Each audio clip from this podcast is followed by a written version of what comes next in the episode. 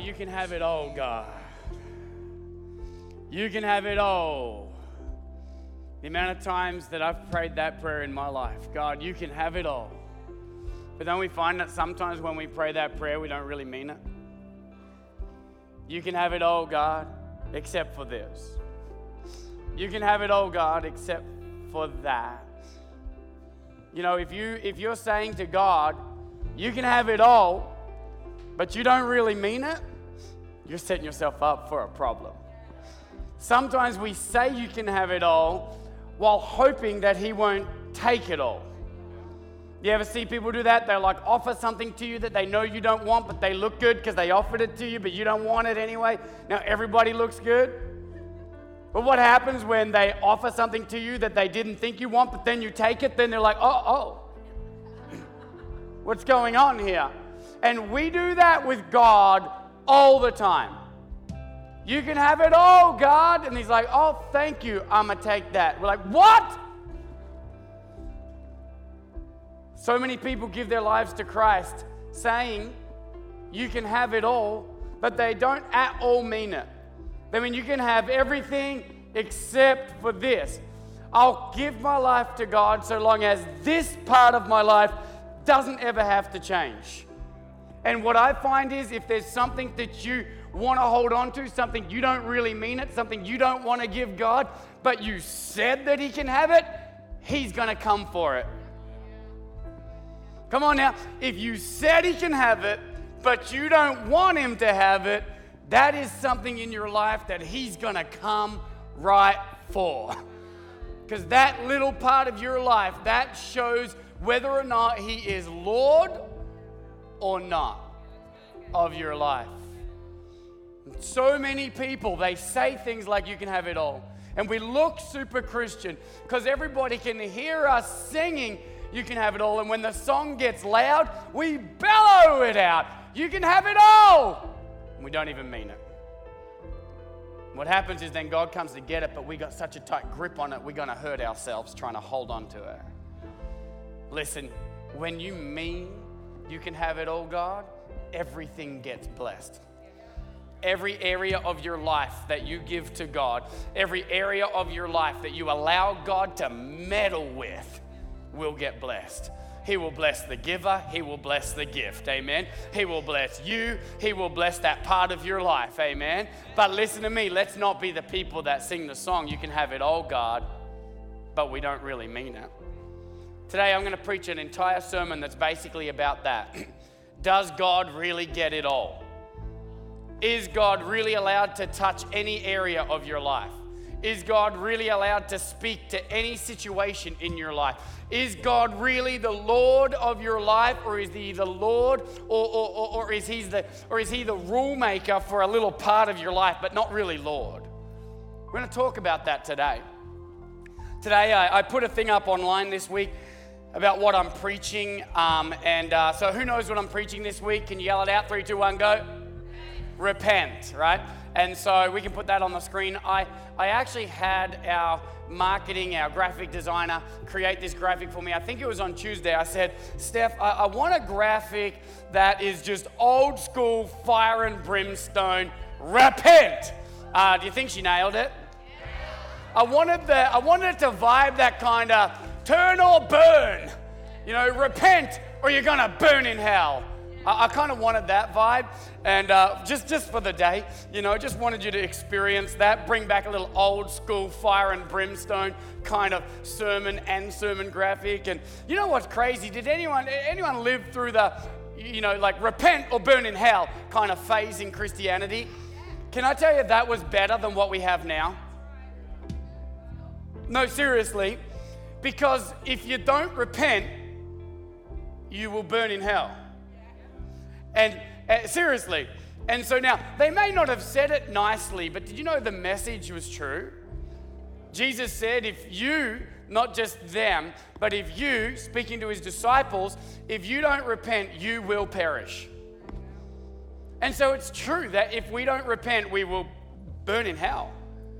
So if there's something that you don't do that would cause you to go to hell, don't you think we ought to talk about it? If there's one thing you got to do to not go to hell, eternal suffering, a place made for the devil and his demons. And we will end up there if we don't do it. We ought to talk about that thing. If we if I love you, I ought to want to tell you about that. If you love your neighbors, you ought to want to tell them about that. If you love your mom and dad or your sons and daughters or your brothers and sisters or, or the people, if there's something that they can do to stop them from burning in hell, wouldn't you want to talk about it? Right? Today we're going to talk about repentance.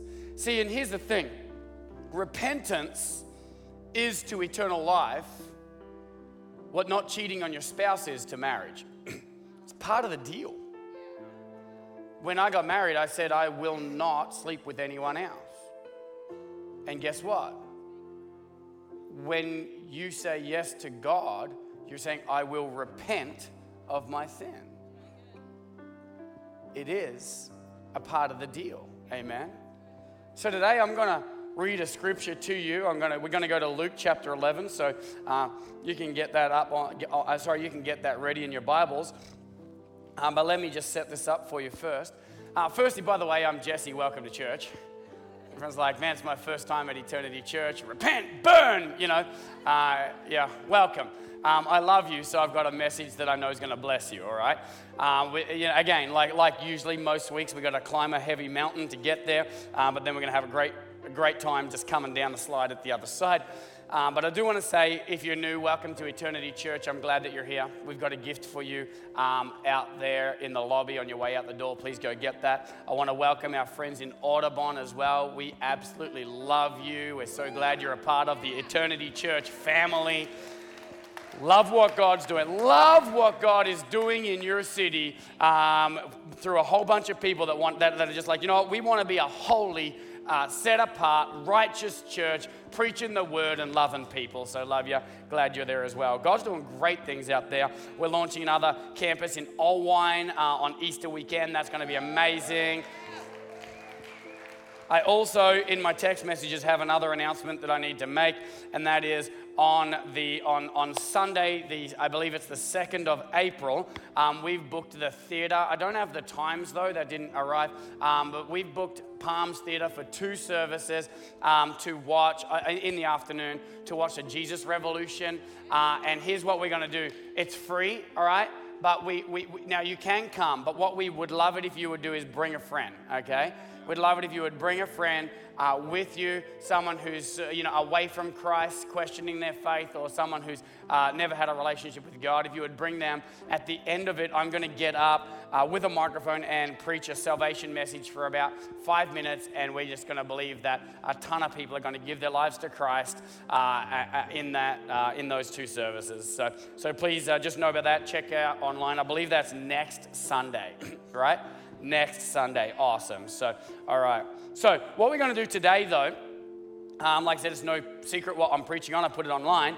We're talking about repentance. But before we do that, I want to give you a heads up and I want to clarify our church's position regarding repentance and forgiveness uh, because a local preacher preached a sermon that I believe muddied the waters on repentance and forgiveness. So today, I want to preach a clarification and honestly a direct rebuttal to that man's sermon. So to be clear, now I know I know that's intense. You're all like, wow, we're gonna start doing like the John Wesley and the and the and the um, whatever his name was, you know, firing darts back and forth from the pulpit. Um, but to be clear, he was wrong. I'm not saying he was malicious, but he definitely was wrong. And now I don't want to be the guy who infers that I'm talking about a preacher without being willing to name the preacher. Um, so I want to show you who it is uh, and then let you know why I want to set that right. So here's the preacher that preached the message uh, uh, uh a few years ago. And so his name is Jesse Newman, very skinny uh, little runt. And um, that little guy who uh, used to have to run around in the shower just to get hit by the streams of water, um, that little guy preached a sermon uh, relating to repentance that, that honestly I've been wanting to take back uh, for, uh, for four or five years now. And so um, it's been annoying me for a while. I want to rebut that. I want to admit that I was wrong and I want to correct and clarify that sermon. So today I'm going to preach um, a similar sermon, but the way it should have been preached uh, back then. It's not me, it's not harsh, but it is real and it is life changing. But let me tell you this um, it is important that you know that I'm not your God. I'm not the author of your salvation. I am not the infallible Word of God. Uh, yes, I ought to do my best. Yes, I ought to never quit studying the Word of God and always pursue excellence in my craft. Um, and I'm not making excuses, but you do need to read the Word of God, okay? You need to read the Word of God. Come on, you need to read the Word of God. You need to study the Word of God. And, um, and you need, and this is again why I think life groups are stupid and classes are important, because um, now we have trained people who are still training in the Word of God so that when we open this new building in 18 months to 20 months or so, that we will have people ready to teach 8 to 15 different classes every week to teach you the Word of God. And you who study it yourself will be able to know whether what you're hearing lines up with the Word uh, and the Spirit of God in your life. Amen? So please read the Word of God. Let's go to, um, to Luke chapter 11, verse 2 to 4. It says, if I can find it, there we go. It says, When you pray, say, Father, hallowed be thy name, your kingdom come. Give us each day our daily bread and forgive us our sins as we ourselves forgive everyone who is indebted to us and lead us not into temptation. Come on, let's pray. Heavenly Father, uh, at eternity today, we mean it when we say you can have it all. Lord, you can have the pulpit, you can have the stage, you can have the seats, you can have the foyer. You can have kids' church, you can have youth, you can have our men's ministry and our women's ministry. Lord God, you can have it all. Lord God, you can have our finances, you can have our families, you can have our hearts, you can have our minds, you can have our actions and our behavior. Lord God, we want you to speak to us and help us to line up our whole lives with your word. And we recognize that it's a journey. But Lord God, we don't want any part of our lives to be in submission to the world, but all of it in submission to you. Lord God, speak to us, reveal to us the areas of our lives that need to change and need to be realigned, we pray. Uh, but God, I pray today that as we all leave this place, you would look upon every one of us with joy and that you would be grateful that we all came here today and opened up our hearts to this word. So, God, I just pray for your help as I preach. Sustain my voice, my heart, I pray in Jesus' name. Amen. Amen. All right, turn to your neighbor and say, Are you hot? Turn to your other neighbor and say, It's hotter in hell. And you may take your seats. Come on now. Come on, turn to the person behind you and say, Turn or burn. All right. You sufficiently worried about hell now? All right, all right, all right. Hey, a few weeks ago, I preached a sermon on saying sorry. Here in verse 4, um, we see that Jesus said, Say, forgive our sins, okay? Say, forgive our sins. So a few weeks ago, I, passed uh, uh, sorry, I preached a sermon on saying sorry and uh, and forgiving. And, and, the first part of that was that we need to acknowledge that we actually did something wrong here, right? like when you go say sorry to someone, um, sorry, when someone says sorry to you and they don't even admit they did anything wrong, it's super frustrating, isn't it, right? Like, sorry that I said that, but it's because of how you spoke to me first. It's like, okay, so zero responsibility at all taken, right? Well, here Jesus shows us it's the same with God that He wants an apology. He wants us to ask Him for forgiveness, amen? And we need to acknowledge that we've sinned and fallen short of the glory of God and ask for God's forgiveness. Now, obviously, you know, if you're on um, TikTok, uh, uh, Facebook, Instagram, whatever else, well, if you're on TikTok, number one, the Communist Party of China knows where you are and what you're doing.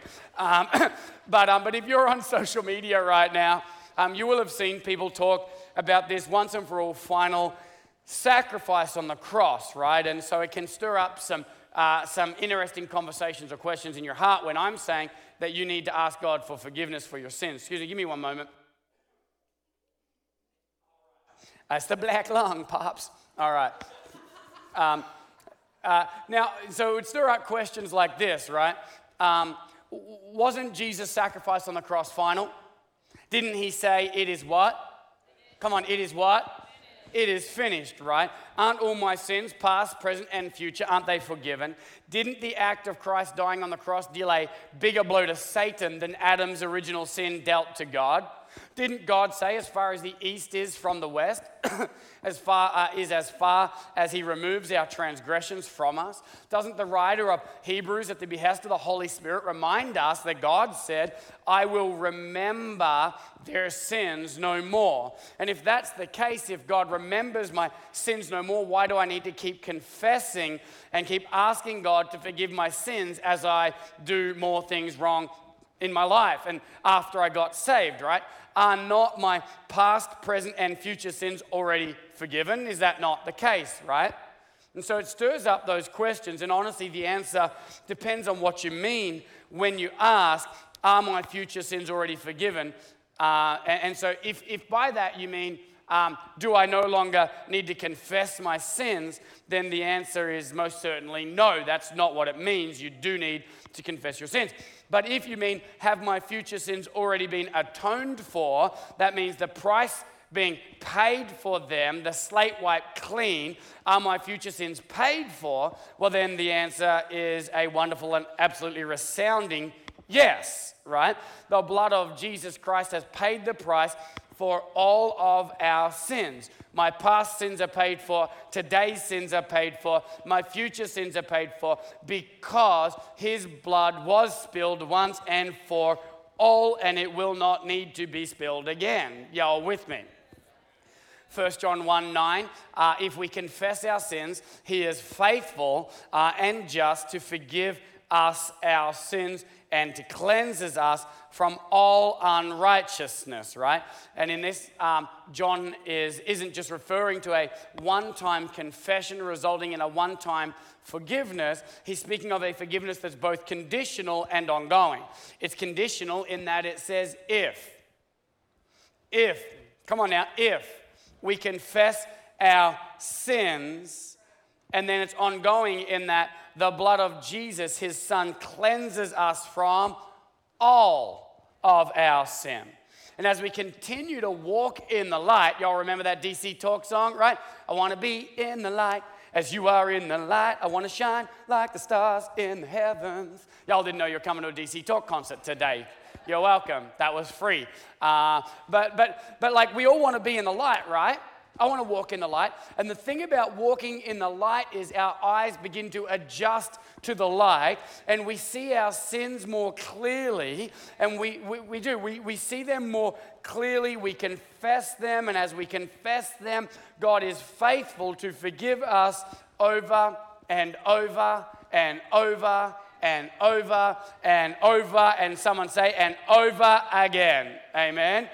So, the reason that even though the price is paid, that, that we still must confess our sins anyway, um, is because Jesus, it's, it's not just because Jesus said so, okay? It's not well, well, he said so, right? But the reason that we must confess our sins, even though the price is paid, it's also that when we pray, forgive us our debts, it's not that we've lost our salvation and we need to be resaved, but confessing our sins reminds us that there is more to salvation than simply not going to hell. Come on now. It's not just about, well, now I'm saved and that's it, but that salvation also involves being sanctified. Okay, what's sanctification? Well, sanctification is an old school graphic that we learned um, in Bible college, and it's, it's a few hundred years old now. It's basic Christian doctrine in every denomination of Christianity, pretty much. And that is that, um, that I, I get saved and, and, and I'm sanctified right now. I am sanctified, but I'm on a journey where I'm becoming sanctified. That is, that I'm immediately sanctified, I'm whole, I'm righteous in God's eyes, but I'm becoming on earth what God says I am now. Does that make sense? And so, so salvation involves more than just being saved from hell, but it involves a sanctification process that over my life I will become what God says I am. Do you understand? And because we have become part of God's family, we are treated as sons and daughters, okay? But listen, yes, God as our judge chooses not to remember our sins. Now, I hope you realize this, but that does not mean that he forgot our sins. He did not forget your sins. God is omniscient, omni, all, omniscient knowledge, meaning God knows all things. So if He knows all things, He knows your sins. Okay? So God knows that you sinned. He knows it all. You praying a prayer, please forgive me, doesn't magically give God amnesia, and all of a sudden, He's like, oh, you know, like men in black, look into the light, you know. That's not what we're not like men in blacking, like light memory sticking God here when we pray, all right? He's the same yesterday, today, and tomorrow. He doesn't develop amnesia when you pray, but rather, He chooses not to bring it up. Now, listen, this God as judge has chosen to not let it affect affect the way that he treats you. That's what it's talking about. See, you may have done awful things, but if you confess your sins, he's righteous to forgive, and he will not remember your sins or count them against you as he deals with you. It's like you're in court, the judge sees that you have sinned, he sees you confess your sins, repent of your sins and then Jesus comes in, pays the price for your sin. The judge hasn't forgotten who you are or what you did, but is satisfied that Jesus paid the price. And when dealing with you, will no longer deal with you like you sinned, but has chosen not to remember the sin in your sentencing. Do you understand that, right? He won't treat you with a once bitten, twice shy kind of attitude. You sinned against God, and now he's like, oh, I don't, oh, I don't want to give them another go. Oh, I don't want to go. I don't want to be near. I don't want to let them in my house anymore. No, God is not once bitten, twice shy. If anything, God is twice bitten, not shy. That is, you sinned against him, his son died on a cross, and he still loves you and isn't shy about you anymore. Right. Amen. Sometimes with my kids, we are a bit like that right? Um, I, I, don't know, I think I've told the story before a few years ago about how one of my sons um, uh, rolled up little balls of his own poo and uh, hid them in the closet, right? And, um, and, and, and they were perfectly round little balls of poo. It was amazing. I'm like, honestly, dude's got skills. I don't know how he made them so perfectly round. And one day we're like, it, it does kind of stink in that closet. Now, you laugh, like it's not, it wasn't like now, like it's not like he was a grown up. Kid was like 11 at the time, relax, you know? I'm just kidding. I'm just kidding. It was one of the kids, and they were like, I don't know, three or four. And uh, but anyway, they hid this poo in the closet. The closet stank. It was disgusting. And then and then we dealt with that. And and now now it's funny um, and when we when we laugh about it. But when we deal with that kid now, we don't treat him like a kid who rolls up balls of poo and puts them in his closet. It's in the past. We're renovating our house right now, and guess what? We're giving him another closet. Okay because we're not going to treat him as if he's going to put more poo in the closet. Y'all with me, right? And so God chooses not to bring up your past offenses. Uh, he chooses not to bring them back to mind. And let's say, dealing with you, God, like He's commanded you to bring every thought captive. And, uh, right, God takes every thought captive and doesn't let your past offenses uh, uh, dictate the way that He's going to deal with you because you are repentant and, and you have confessed. Do you understand what I'm saying? How good is God? Right? How good is God, right? Now, God's a perfect God, so with, with us, much deeper, painful offenses tend to make their way in anyway, but with God, none will.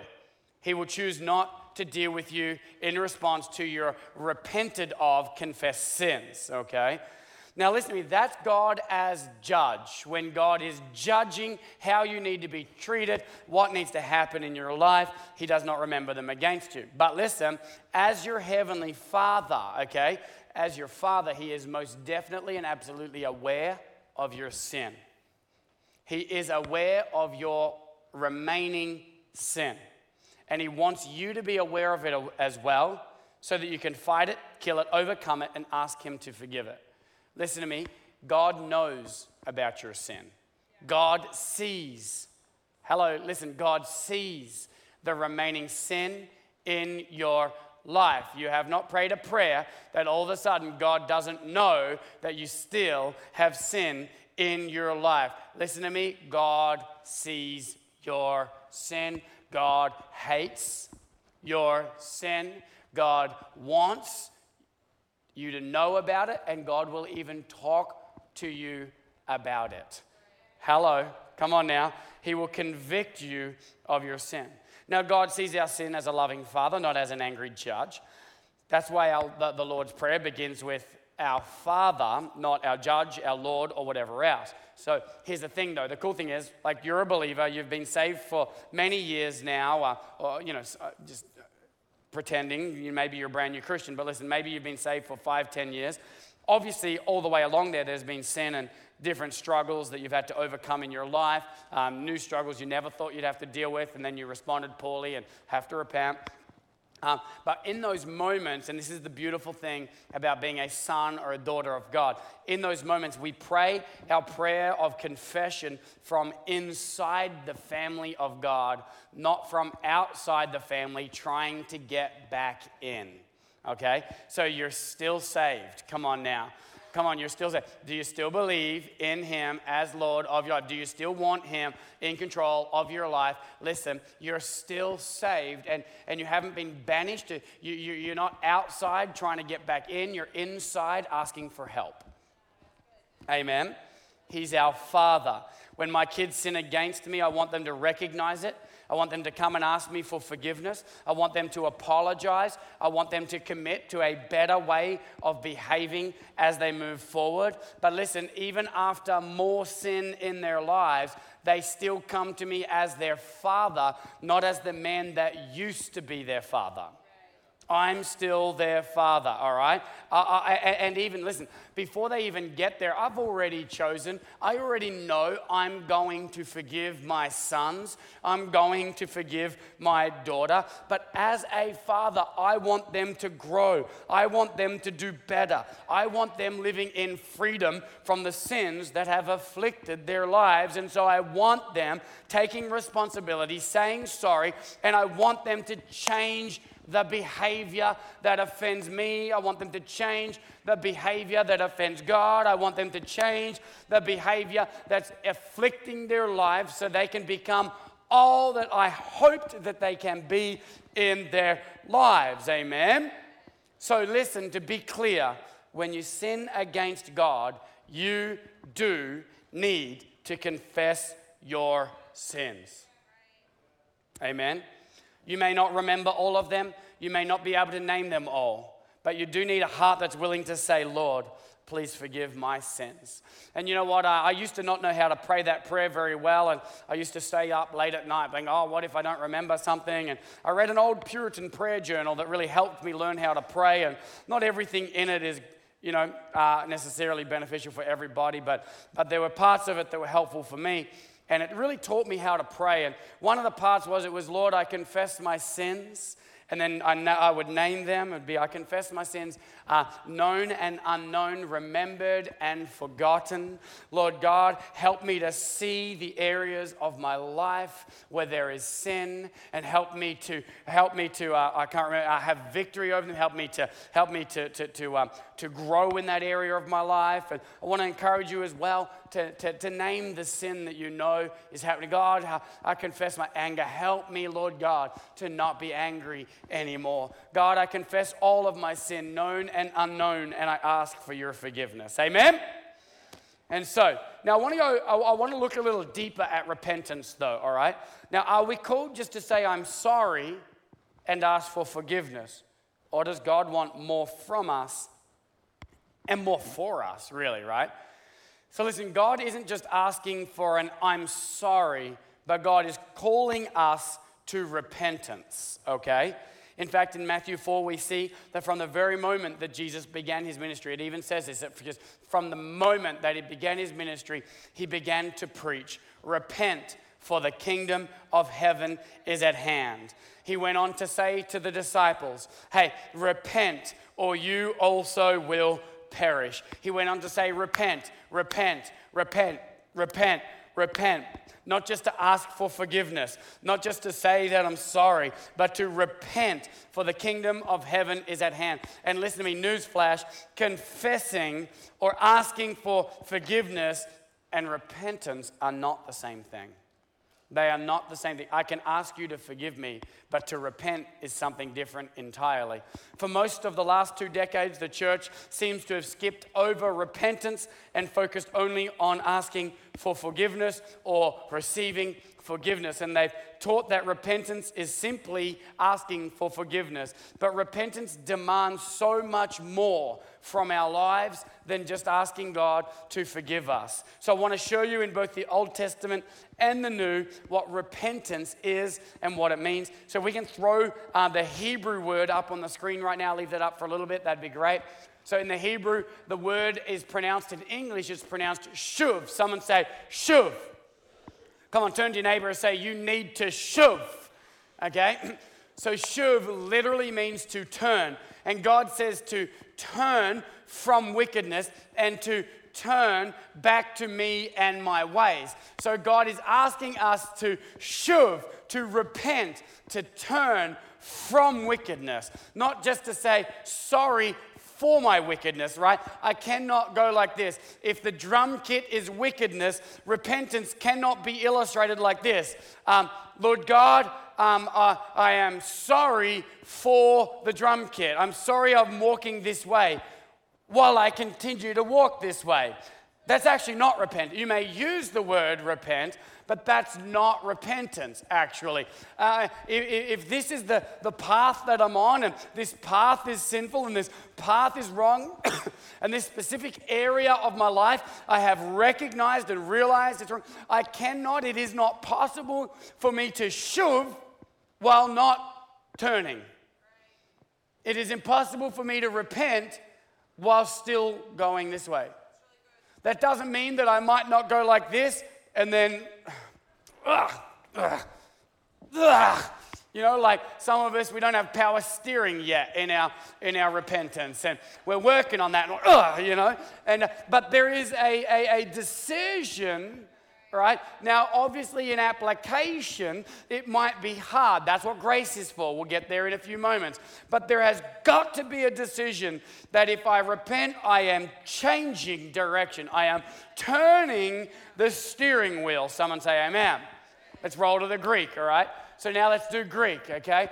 And so I used to know how to say this properly, uh, metaneo or something like that. Um, I couldn't remember, and I was going to teach myself how to say it again properly with all the noises and stuff. Um, but I was sitting in, uh, in a cafe with headphones on. I thought that would have been weird uh, in there, and so I didn't. But, uh, but basically, it's basically metaneo, and um, it means three things to feel remorse, to change your mind, and to turn to change direction, okay? So we see it in the Old Testament, we see it in the New Testament. Listen, repentance demands change in your life. Hello.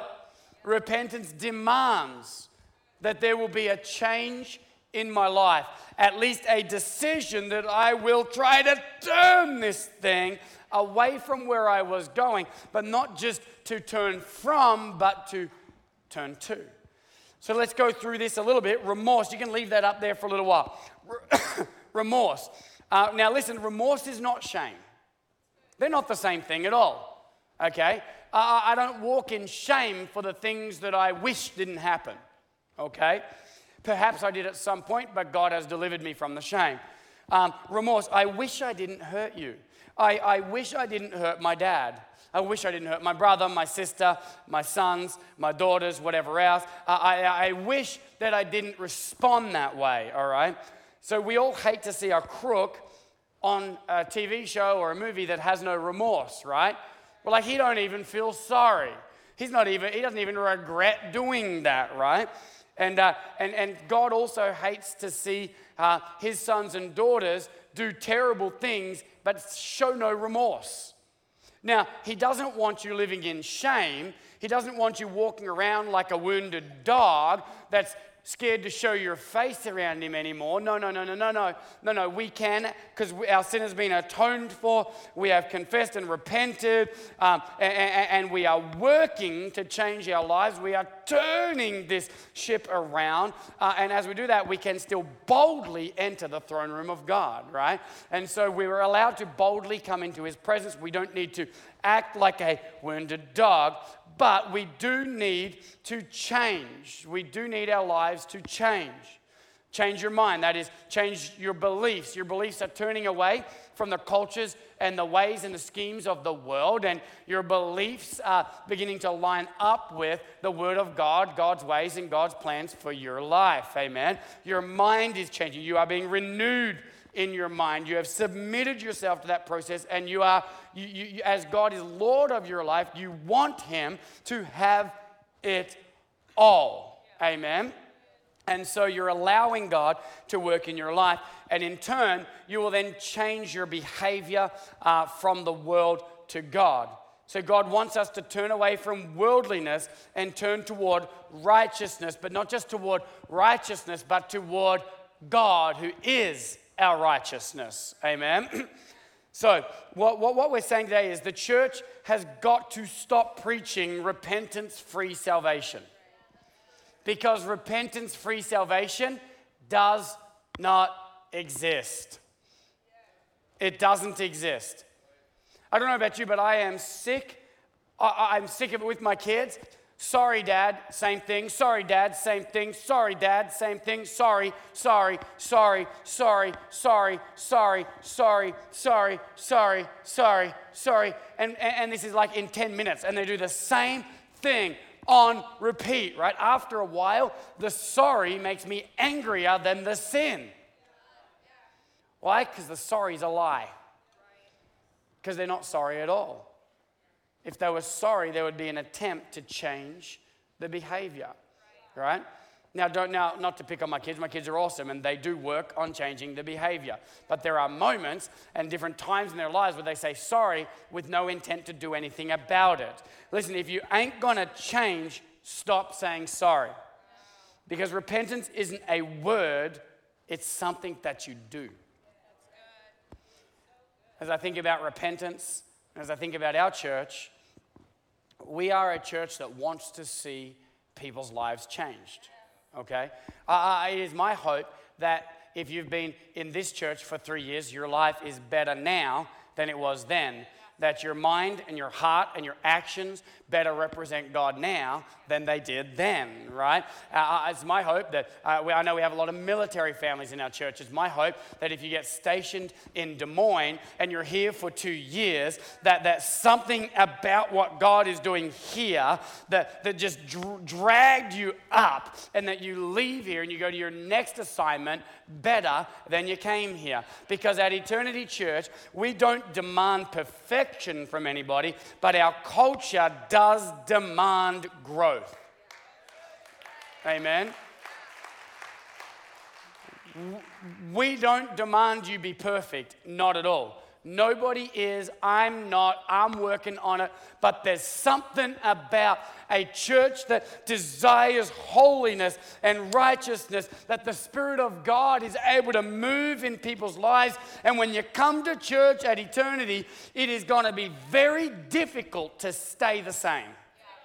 I want it to be hard for you to leave here the same as you came here. I want it to be so brutally, di- I want it to be, I want you to have to work harder to stay the same than you'd have to work to be transformed when you're at Eternity Church. Our culture demands growth in your life. Our culture demands growth in my life. Our culture demands growth in Riley's life. Our culture demands growth in Lauren's life. Come on now. Our culture demands growth. Amen. Someone say amen. amen. As a believer, there should be a desire in your heart to live a life that turns. To live a life that turns. I know it's hard. I know it's not easy. I have had to turn. I've had some hard addictions and battles to fight in my life, and I still want to fight them as they come up. I want to tell you do not stop fighting. Amen. Do not stop turning. All right? You may have been saved for a long time and feel like, oh, it's only been minor things. And then out of the blue, there's this giant thing in your life that wants to consume your thoughts, your time, your actions, and you know it's wrong. Don't stop turning. Don't stop turning, amen. You know what? Hypocrites aren't people who have problems in their lives and say that the problem's bad. Hypocrites aren't people that hold up the word of God and say, This then is how we ought to live while struggling to get there themselves. That's not a hypocrite. A hypocrite is someone who holds this up but isn't willing to keep turning. Amen. Isn't willing to keep trying. Amen. I still have to turn. Recently, all right, I'm your pastor, okay? Some of you are going to regret this in a minute. Recently, I wanted to beat the living snot out of somebody for a month or two. no, I did. And when I say that, you're like, oh, we've all wanted to. No, I would be in the car, and in my mind, I am imagining an opportunity to beat the living crap out of them. I wanted to feel their blood on my fist. I would think about it. I wanted them, I wanted to feel the pain in my own hand as I beat the snot out of this person. And I'm your pastor. Aren't you blessed? And I don't mean for one day, I mean for a long time. I wanted to beat this person. It was a while back now, but like within the last couple of years, okay? And it took a daily turning. I let it control my thought life for a while where I'd be like, oh, I hope I run into them here today. I hope I run into them there today. I hope they come near me today because I'm going to beat the snot out of this person. Anyone ever had the mo- that sort of thing in your life where you're like, man, I want to, and I will, you know, and I will. It's not okay. It's not okay. I'm not talking like the moment where you're, you know, where you're like, um, like on Taken, where you're like, I'm just thinking about how I would defend my family. No, I had a specific victim that I wanted to beat the snot out of. And it consumed my thought for a long time. I would be working out, and as I'm working out, I'm like, I know I'm strong. I'm gonna get stronger because I want this to hurt. You know? Started to motivate other things in my life and not in a healthy way. Took a daily turning once I realized that I was in sin to stop that and to stop thinking about that. But here's the thing after that, for a number of months, there was this weird desire in my heart to just fight anyone. And I don't mean on Instagram where weak people go to fight people. I mean like in the real world where I'd be walking around and it just, and again, it's not like Taken where it's like, you know, thinking about how I would defend my family, you know, but like literally where I'm walking around hoping somebody, anybody would do something to me that legally warrants a beating so I could have a fight. I was, I, I was so angry, and I, I, I didn't even, it, I, I didn't even care if I get hurt so long as I get to punch someone. Yeah, I'm your pastor. It's not healthy. I had to keep turning my thoughts from rage and violence to peace and forgiveness. Rage and violence to peace and forgiveness. Now, admittedly, the guy needed something to happen, but I needed to change my heart from rage and violence to peace and forgiveness. And I know it's not easy. I know it's not easy. This rage, this anger, this need to fight cannot be given into. And it cannot, it cannot get a foothold in my life. How long are we going to let the devil run, roam around and control our thought life? Just one more drive into town? Devil, you can have one more drive into town. Devil, you can have one, you can have one more hour drivers for, for an hour. You can run rampant in my mind as I imagine myself giving in to what you want me to do right now. Oh yeah, how, how much more time is the devil going to get in your head? How much more time are you going to are you going to entertain his thoughts, his desires, right? How how much longer? Oh yeah, just for one more 10 more minutes devil, you can you can you can you can you know, I'll, entertain these thoughts of adultery, these thoughts of lust, these, these thoughts of vengeance, these thoughts of violence, whatever it is. 10 more minutes. And then, and, then, and, then, and then the next day, devil, you can have 10 more minutes. And then the next day, devil, you can have 20 minutes. And the next day, devil, you can have 45 minutes. And we wonder why we're stuck on a path because we keep giving the devil 10 more minutes. 10 more minutes in our minds. No, no, no, no, no, no, no. We need to shove. We need to take our thoughts captive, amen. There's always someone that you will find that tells you your sin's okay. There's always someone that you will find that tell you that your sin's not wrong, that God doesn't care what you do. God's not interested in your behavior. You're a Christian now. That's what grace is for. Go ahead and beat that guy up. Go ahead and think about that violence. Go ahead and think about that vengeance. Go ahead and think about that adultery. Go ahead and behave in this ungodly way. That's what grace is for. But no, grace is not so that you can sin, grace is so that you can shove that is, that you can turn from your sin.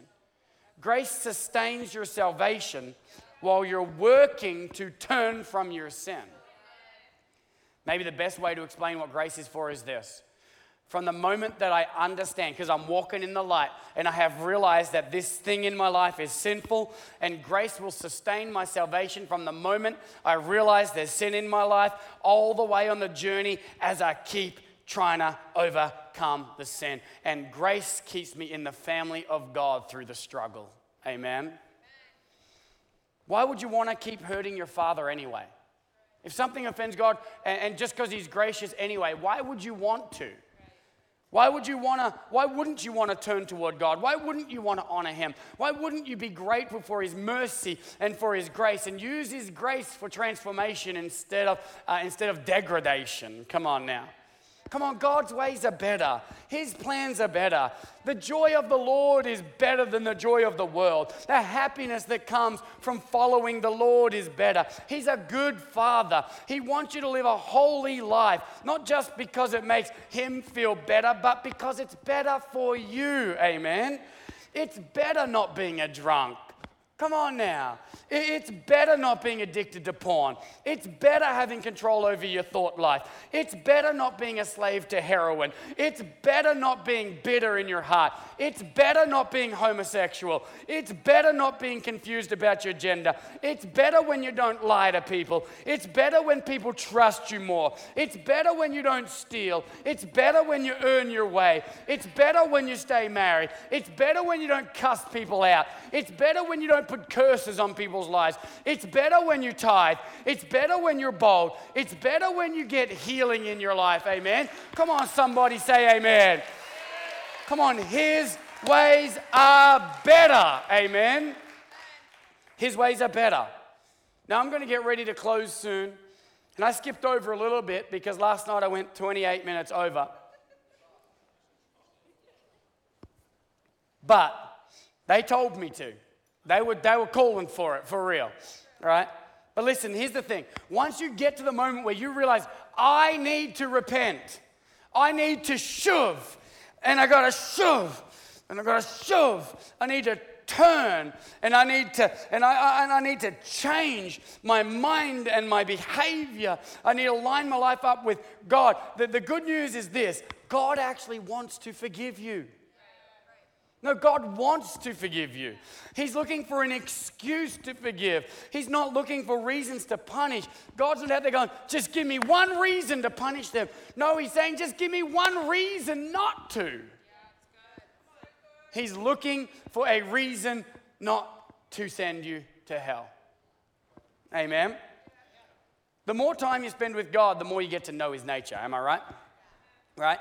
Like the, the, longer you're a believer, the more you get to know God's heart, the more you know how He will or would respond to this situation or how God would respond to that situation. The more you read His Word, the, the better you know His thoughts on certain subjects. The more time you spend with Him, the more you become like Him, right? It's like when your mom and dad used to say, Stop hanging out with, with Billy Bob. Uh, he, he's a bad influence. You're going to become like him. And you know, like the, the more time you spend with God, the more you're going to become like God. Amen.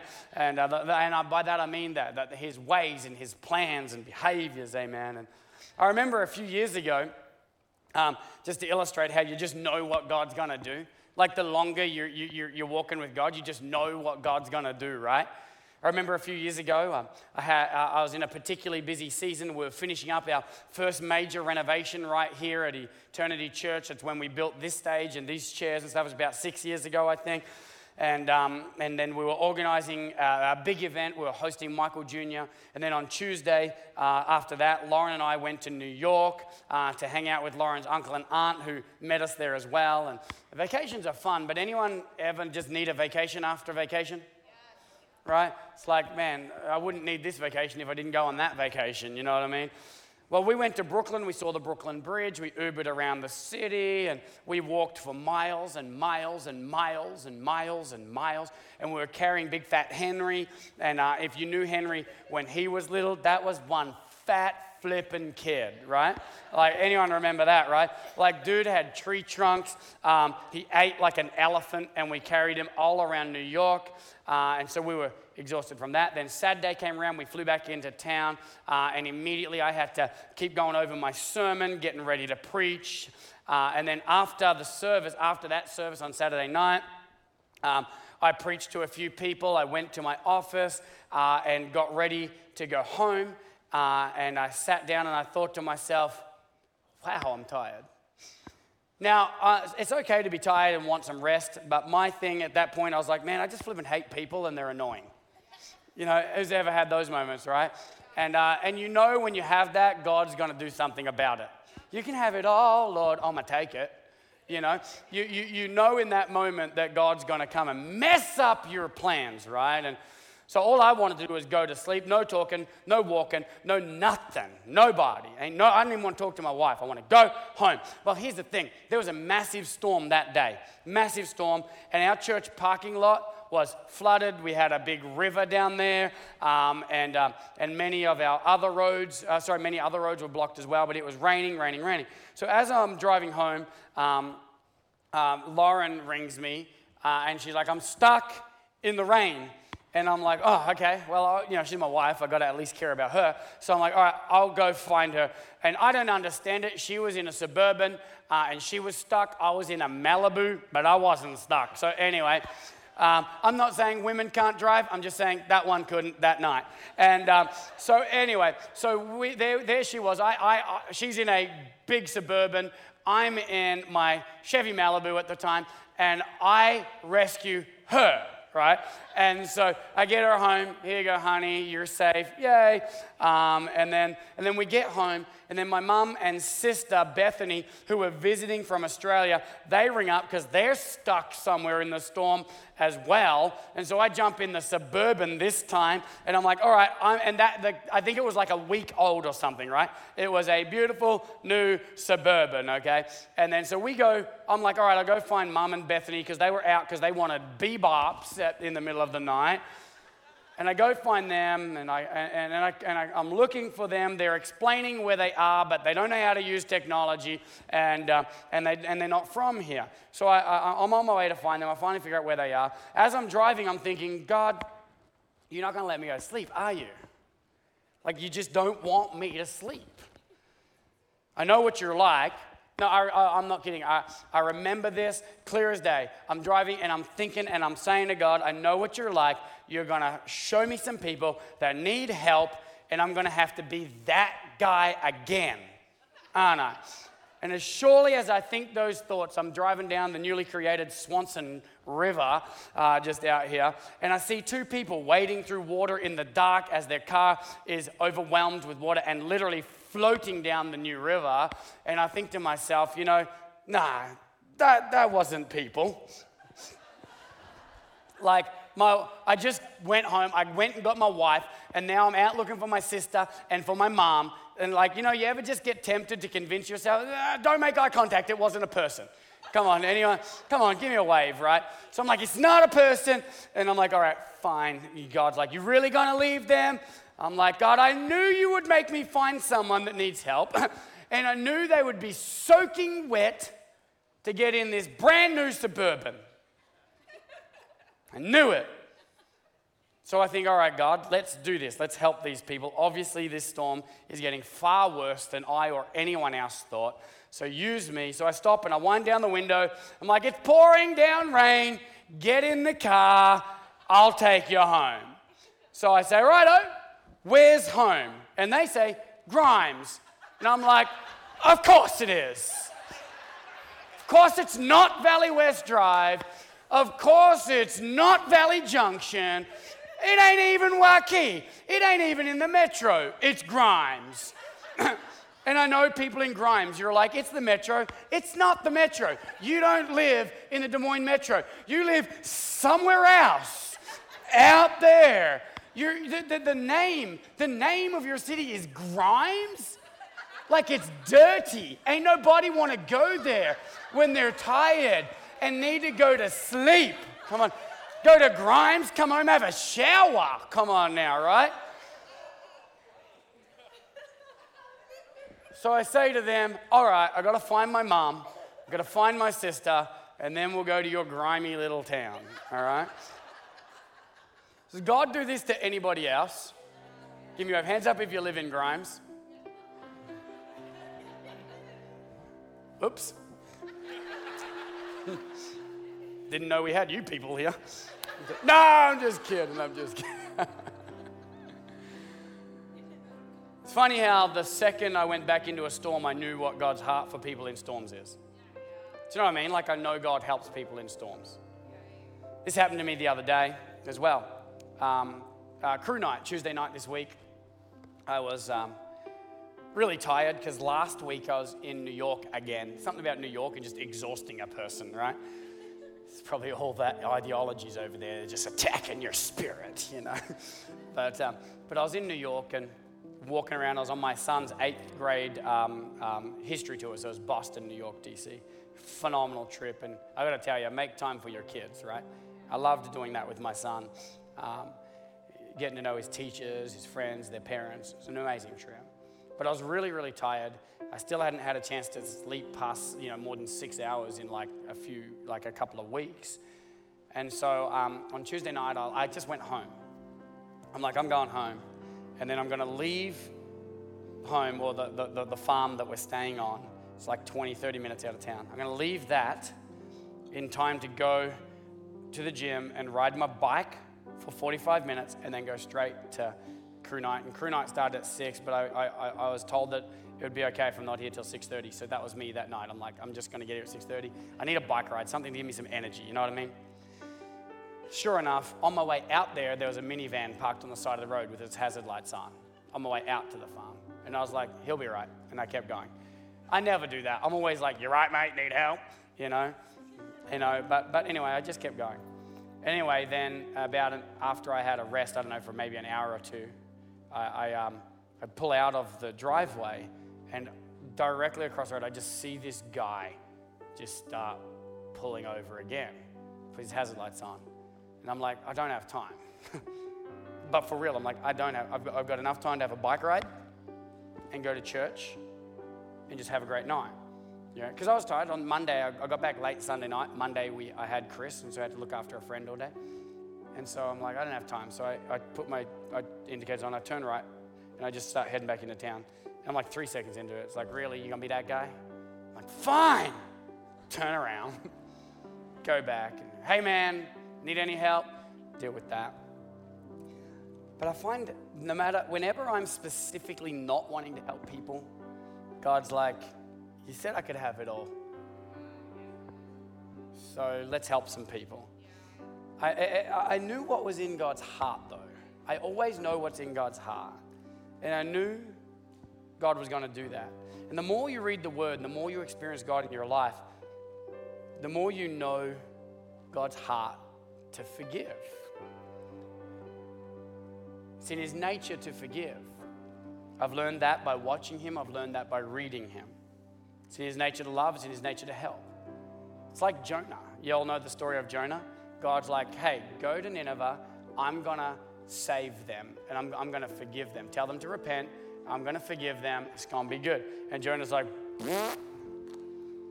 goes over this way, big fish, eat him up, buffs him out on the beach. He's like, fine, I'll go to Nineveh. I don't want to. This is stupid. They're evil. They're the worst people in the world. Everybody, everybody avoids this place, but fine, I'll go to this destructive, evil place. So he goes there, he says, repent. And they do. And then God forgives them. And Jonah's ticked off. Jonah's like, I knew you would forgive them. Because Jonah also knew that it's in God's nature to forgive. that God's not looking for opportunities to punish, He's looking for opportunities to forgive. It's like the woman caught in the act of adultery. It's, it's, it's like, okay, go and sin no longer. Your sins are forgiven. Like Zacchaeus in the tree, come on down. Like Joseph was an Old Testament picture of, of, of the coming New Testament Christ, forgiving his brothers. It's in God's nature to forgive. So here's the beautiful thing when you repent, know this God wants to forgive you. God is looking for this moment so that He can choose to remember your sins against you no more. Amen. The last thing I want to tell you is this when we talk about forgiveness, you, number one, you confess, you shove, you turn, you change, you make a commitment to begin that changing in your life. You're allowing God authority over your whole life. And God forgives you because it's in His nature to forgive and He loves you so much. But then, so many people still choose to live in shame of their past sins. And they don't want to live in the forgiveness that God has given them. It's important when you repent that you choose to receive God's forgiveness. God forgives you, but do you? God forgives you, but Will you approach him like you've been forgiven? So many people are like the woman the, caught in the act of adultery. She's on the ground down here, and, and, and, and, and people want to throw rocks. And, and God's like, Hey, I, I, um, I forgive you. Go and sin no longer. And she's like, Yeah, but did you see what I was just doing? God's like, I forgive you. She's like, No, no, no, no. I, I would pick up a rock. There's a big heavy one over there, God. Throw it at me. Drop it on my head. So many people treat God like that. God wants to forgive you, and you're like, but did you see what I did? He's like, I, am choosing not to remember that in how I treat you. So, why are you going to remember that in how you treat yourself? Remorse is not shame. Remorse is, of course, I wish I didn't do that. But you're not a dog. Listen to me, you are not a dog. I'll say it again you're not a dog. Dogs, they get punished, they get, they get dealt with, and, and then their tail between their legs. I've seen so many men or women that have had adultery in their marriage, which is not okay. But once it's been dealt with and repented of and forgiven, I still see sometimes where they walk around and, you know, and they're like, well, I'm, uh, I'm not going to pray with my spouse. Or, uh, or a man is like, I'm not going to lead my family. I'm not, I haven't earned that right. It's like, hey, he forgave you and she forgave you. You're not a dog, so get back up and lead and love the way God called you to. Stop acting like a dog. Receive that forgiveness. Amen. Those who have repented and received their Father's forgiveness should live like it never happened. Amen. Pop that up on the screen for a second. Those who have received, sorry, repented and received their Father's forgiveness should live like it never happened. Stop living like a wounded dog. You ain't no dog. You're a son. You're a daughter. You are a child of God. Amen. But listen, uh, as well as that, though, we should endeavor to live in a way that it never happens again. That's repentance. In repentance and God's forgiveness, we live like it never happened, but we live in a way that it'll never happen again. Amen. Amen. We're going to have an altar call in a moment. And um, we're going to ask people to come forward for prayer. I've made peace with going over a little bit um, less tonight, less today, sorry, than last night. But I think God wants to work on some people. Okay? And, and I'm telling you, last service as well, phenomenal response to people saying, I want to make it right with God. Some of us have repented but are still living like a dog. You're not a dog. You want to live like a dog, you'll end up going back to your vomit. Shame will drive you right back to your vomit. Don't do that. Remorse, though, will keep you away from your vomit. So, in a moment, I want to see people set free from the shame of it. I want to see people receive that forgiveness and start living like it never happened, but in a way that'll prevent it from happening again. Amen. I also want to pray for people who need to repent and stop just saying, well, this is it.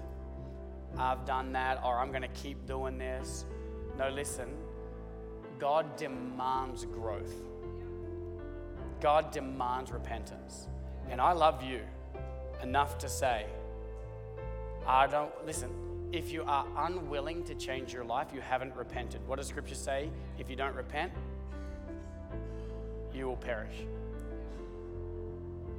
I wouldn't look at an individual and say it means you're not saved, but I can look at a group and say that behavior leads to hell. I don't want that for any of you. So some of us need to say, I need to change my life. I don't know if it's your thought life. I don't know if, like me, it was rage. All I know is this I thought I was doing well as a Christian, then all of a sudden I had more violence and rage in my heart than I'd ever had in my life. As a mature believer who pastors a pretty big church. So I'm just saying things can come at you at any moment. Not all of you are in that moment right now, and that's okay. You don't have to respond. But many of us are. And so I don't know whether the devil's got things in your head now that you're like controlling, sorry, that, that you're now dwelling on, on, on, on evil kinds of behaviors. Well, it's time to change. Listen, if you're a believer, like if you really are a real believer, you don't need an exorcism to find deliverance, but you may need repentance. You may need to turn away from your sin and turn back to God. Yes, some people may need a special touch from heaven, may ask God, God, I need supernatural deliverance from A, B, C. Might be sin, might be anxiety, might be depression, might be sickness, might, might, might be their thought life, might be, might be uh, lust, might, might be rage, I don't know. And sometimes God will supernaturally deliver you from it. I've had it happen in my life and I've had it not happen in my life like that. And sometimes, though, He'll hold your hand, reminding you that He loves you. He's still your Father, even as you walk through it and have to continually shove, continually turn and walk and do the work in your life. But you can and will one day have victory. But today, even before we give people an opportunity to give their lives to Christ, we're going to do this right now. Could everyone stand up with me? Don't run out just yet. I need to go to the restroom as well, but I'm going to stay. For real, I'm going to stay. Okay? Listen to me though. Some of you need to do some business with God. We're not going to ask you what it is. I'm not going to, we're not doing that. But right now, if God's speaking to you, maybe you've been acting like a dog, ashamed.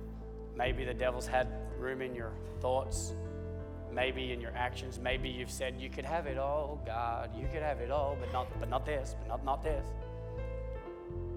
If you're like, Nah, and I'm not talking about a little momentary mistake here or there. I'm talking about there's, there's a pattern in, in your life, there's a direction, and you're like, God needs to change this. God, I need to change this. I need your help. Come on down the front right now, whoever you are, all over the place. Come on down right now. Right now, come on down. Come on down. God bless you. God bless you. God bless you. Come on, keep coming. Keep coming. Keep coming. Could be anger, could be rage. I don't know what it is. Come on, come on down. Come to the middle, my friends. Come on down. Hallelujah. Hallelujah. Come on down. Thank you, Jesus. Thank you, Jesus. Thank you, Jesus. Thank you so much for listening to this message. If you enjoyed it, please check out our other episodes. If you would like to connect with Eternity Church, be sure to go to myeternity.com or follow us on Facebook and Instagram at myEternityChurch. We'll see you next week. Love you heaps.